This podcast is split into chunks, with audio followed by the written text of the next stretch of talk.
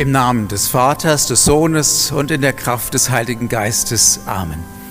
Lobe den Herrn, meine Seele, und vergiss nicht, was er dir Gutes getan hat. Mit diesem Vers zur Woche wollen wir diesen Gottesdienst heute feiern.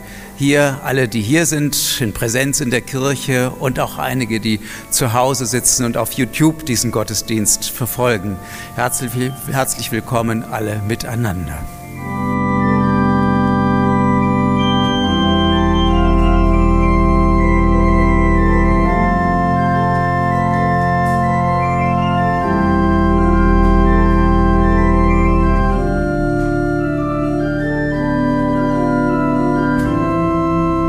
Gnade und Friede sei mit euch. Ich möchte Ihnen gerne etwas erzählen, was mich einmal sehr berührt und beeindruckt hat. Ich kenne eine Frau, eine gestandene Geschäftsfrau, so ungefähr in meinem Alter und schon manches im Leben auch durchgemacht. Und ich weiß, dass sie gerne verreist. Und wenn sie in einem Land ist, das einen König oder eine Königin hat, und wenn sie dieses Land mag, was eigentlich immer der Fall ist, glaube ich, und einen schönen Urlaub hat, dann schreibt sie einen Brief an den König dieses Landes oder die Königin, je nachdem.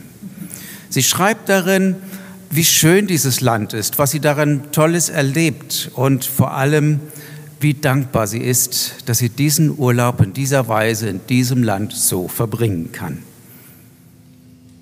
Ich gebe zu, als sie mir das so erzählte, war ich im ersten Moment ein bisschen verwundert. Also ich persönlich käme nie auf die Idee, wenn ich in einem Land Urlaub mache mit einem Königshaus, da an die Königin oder an den König zu schreiben. Und das, obwohl ich gerne in Schweden Urlaub mache, da gibt es ja ein Königshaus. Ne? Und ich habe mich so im Stillen gefragt, ob das nicht was eher für kleine Mädchen ist, in der Grundschule oder so, einen Brief an die Königin oder den König zu schreiben. Ne? Ähm, das würde ich verstehen, aber eine erwachsene Frau? Hm. Und ich habe sie gefragt, ob sie denn schon mal Antwort bekommen hat. Und da war ich nun wirklich erstaunt. Sie hat auf jeden Brief eine Antwort bekommen. Natürlich nicht vom König selber oder der Königin, das wäre vielleicht zu viel verlangt, ne? aber aus dem Königshaus, vom Sekretariat oder die Poststelle oder wie sich dieses Amt dann nennt. Man hat sich im Namen von Königin und König bei ihr bedankt für diesen Brief. Das hätte ich nicht so erwartet. Und in mir wuchs ein gewisses Maß an Bewunderung und Respekt. Und ich habe mich gefragt, ob ich vielleicht doch mal an die Königin von Schweden schreiben sollte, wenn ich mal wieder da bin. Bisher habe ich mich noch nicht getraut. Aber ich bin berührt und beeindruckt von dem, was mir diese Frau erzählt hat, nach wie vor. Und ich glaube, dass es einfach ein Ausdruck ihrer tiefen Dankbarkeit ist für das, was sie in ihrem jeweiligen Urlaub erlebt. Und dass sie einfach nochmal sozusagen zu irgendeiner Adresse in diesem Land zurückkehrt und Danke schreibt, in ihrer Art und Weise, sich auszudrücken. Vielleicht ist es sogar die Dankbarkeit und gar nicht der Brief, die Dankbarkeit, die mich am meisten überzeugt und anscheinend vielleicht auch die Poststelle des Königshauses. Ich weiß nicht, ob grundsätzlich alle Briefe beantwortet werden. Ich habe es ja nicht ausprobiert. Aber Ihre Briefe, die voller Dankbarkeit sind, die werden beantwortet. Jesus hat viel über Gott erzählt und oft in Gleichnissen und oft hat er Gott in diesen Gleichnissen als König bezeichnet. Wie weit ist ein König eigentlich von einem weg oder entfernt oder wie nah? Anscheinend, wenn ich auf das Erlebnis dieser Frau einmal schaue, ist der König doch viel näher an einem dran, als man ahnt. Man bekommt Antwort. Der Brief kommt an und wird gelesen.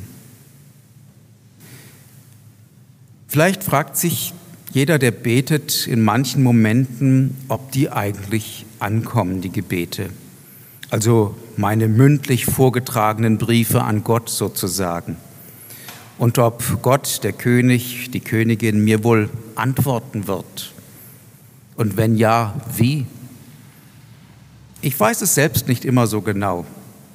Wenn ich möchte, dass Gott mir antwortet, so bleibt mir zunächst nichts anderes, als einfach Herzen, Augen, Ohren zu öffnen für das, was im Leben auf mich zukommt. Und wenn ich so geöffnet bin, entdecke ich vielleicht die Antwort Gottes darin. Vielleicht ist es auch die Gabe und die Möglichkeit, dankbar sein zu können, die mich für das, was Gott zu mir sagen möchte, öffnen kann. Ich komme einmal auf das zu sprechen, was wir in der Lesung eben gehört haben. Das sind also zehn Leute, denen im Leben symbolisch gesprochen etwas unter die Haut gegangen ist. Man nennt sie in der Bibel Aussätzige. Das heißt, sie haben eine Hauterkrankung, die zur Folge hat, dass sie sich von anderen Menschen fernhalten müssen. Das ist ein schlimmes Urteil. Solche Menschen wurden in bestimmte weit entlegene Dörfer verbannt. Sie lebten als Gemeinschaft der Erkrankten zusammen und aus heutiger Sicht würden wir sagen, das waren Lepra-Dörfer. Damals wusste man noch nicht, dass diese Erkrankung über die Haut gar nicht ansteckend ist. Die Bewohner der Lepradörfer mussten sich durch zerrissene Kleidung und zum Teil durch lautes Rufen bemerkbar machen, wenn andere Menschen, Gesunde, in ihre Nähe kamen. Dann wussten die Gesunden, dass sie sich nicht weiter nähern durften. Zehn von diesen Menschen begegnen Jesus und bitten ihn mit der Anrede, lieber Meister Jesus, um Erbarmen. Und Jesus sagt zu ihnen, geht zu den Priestern, also das waren die Ärzte von damals, ne, und zeigt euch. Das tun sie und die Priester stellen fest, dass sie gesund sind, dass die Hauterkrankung verschwunden ist, einfach so, weg.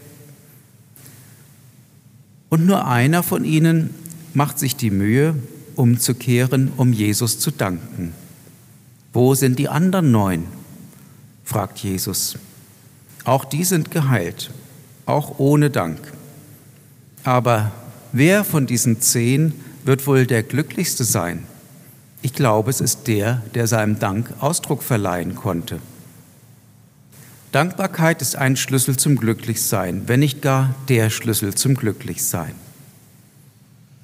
Wenn wir ehrlich in uns hineinschauen, so wenden wir uns möglicherweise erst dann am intensivsten zu Gott, wenn wir in irgendeiner Form von Not sind.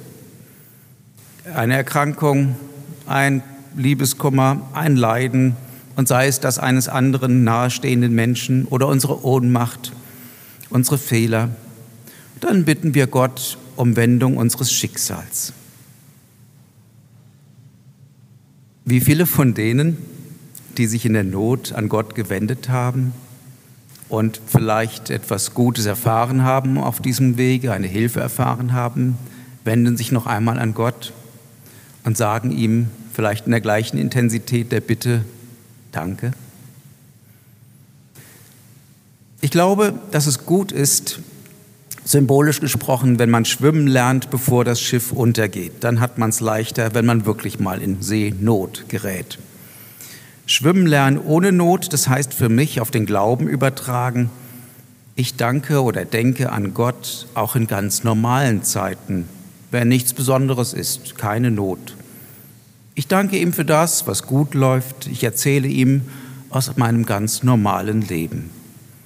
Ich lerne schwimmen im Meer des Glaubens und wenn dann mal eine größere Krise kommt, dann weiß ich, wie man schwimmt, wie man mit Gott spricht, wie man Antwort bekommt, dass ich nicht zwangsläufig untergehen muss. Und dann merke ich, dass Gott, der König, die Königin, gar nicht so weit weg von mir ist. Viel näher als die menschlichen, weltlichen Königshäuser ist Gott an mir dran. Das Leben selbst ist es, das mir Antwort gibt, weil es von Gott kommt.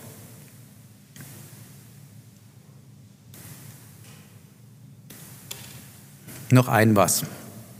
Vor einigen Jahren habe ich mal an einer Schweigewoche teilgenommen und die Leiterin der Schweigewoche empfahl uns zu Anfang dieser Zeit, jeden Abend, bevor wir uns schlafen legen, Gott für drei Dinge zu danken. Sie hat noch ergänzt, nicht eine Sache, nicht zehn, drei, basta, Punkt. So sagte sie es ganz klar.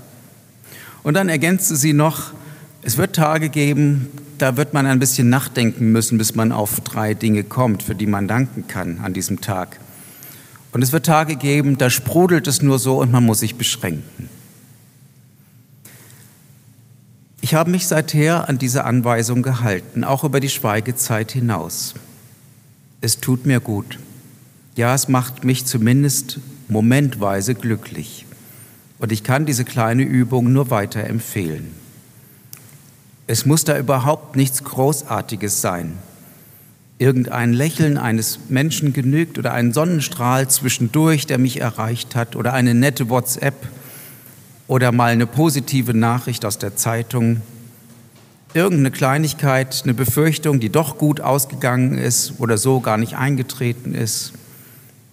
Etwas Überraschendes, womit ich nicht gerechnet hatte. Irgendwas fällt einem eigentlich immer ein und es muss wirklich nichts Großartiges sein.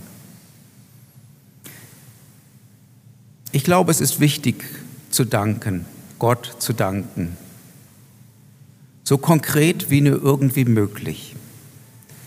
Nicht aus moralischen Gründen, sondern einfach nur, damit wir glücklich und gesund werden. Glücklich und gesund an der Seele und uns daran erinnern, dass wir im tiefsten aus Glück geboren sind, dass Gott Glück ist und er will, dass wir glücklich sind oder es zumindest werden. Und wer dankbar sein kann, davon bin ich überzeugt, der lebt in unserer Gesellschaft friedlicher, liebender. Und das ist doch das, was wir in diesen manchmal wirklich schlimmen Zeiten brauchen. Lobe den Herrn meine Seele und was in mir ist, seinen heiligen Namen. Lobe den Herrn meine Seele und vergiss nicht, was er dir Gutes getan hat.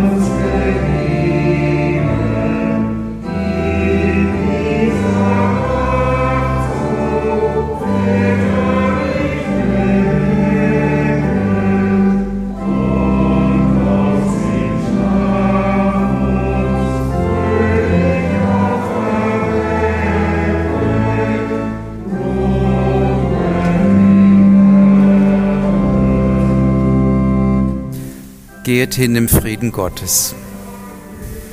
Gott der Herr segne dich und behüte dich. Gott lasse leuchten sein Angesicht über dir und sei dir gnädig. Gott erhebe sein Angesicht auf dich und gebe dir Frieden. Amen.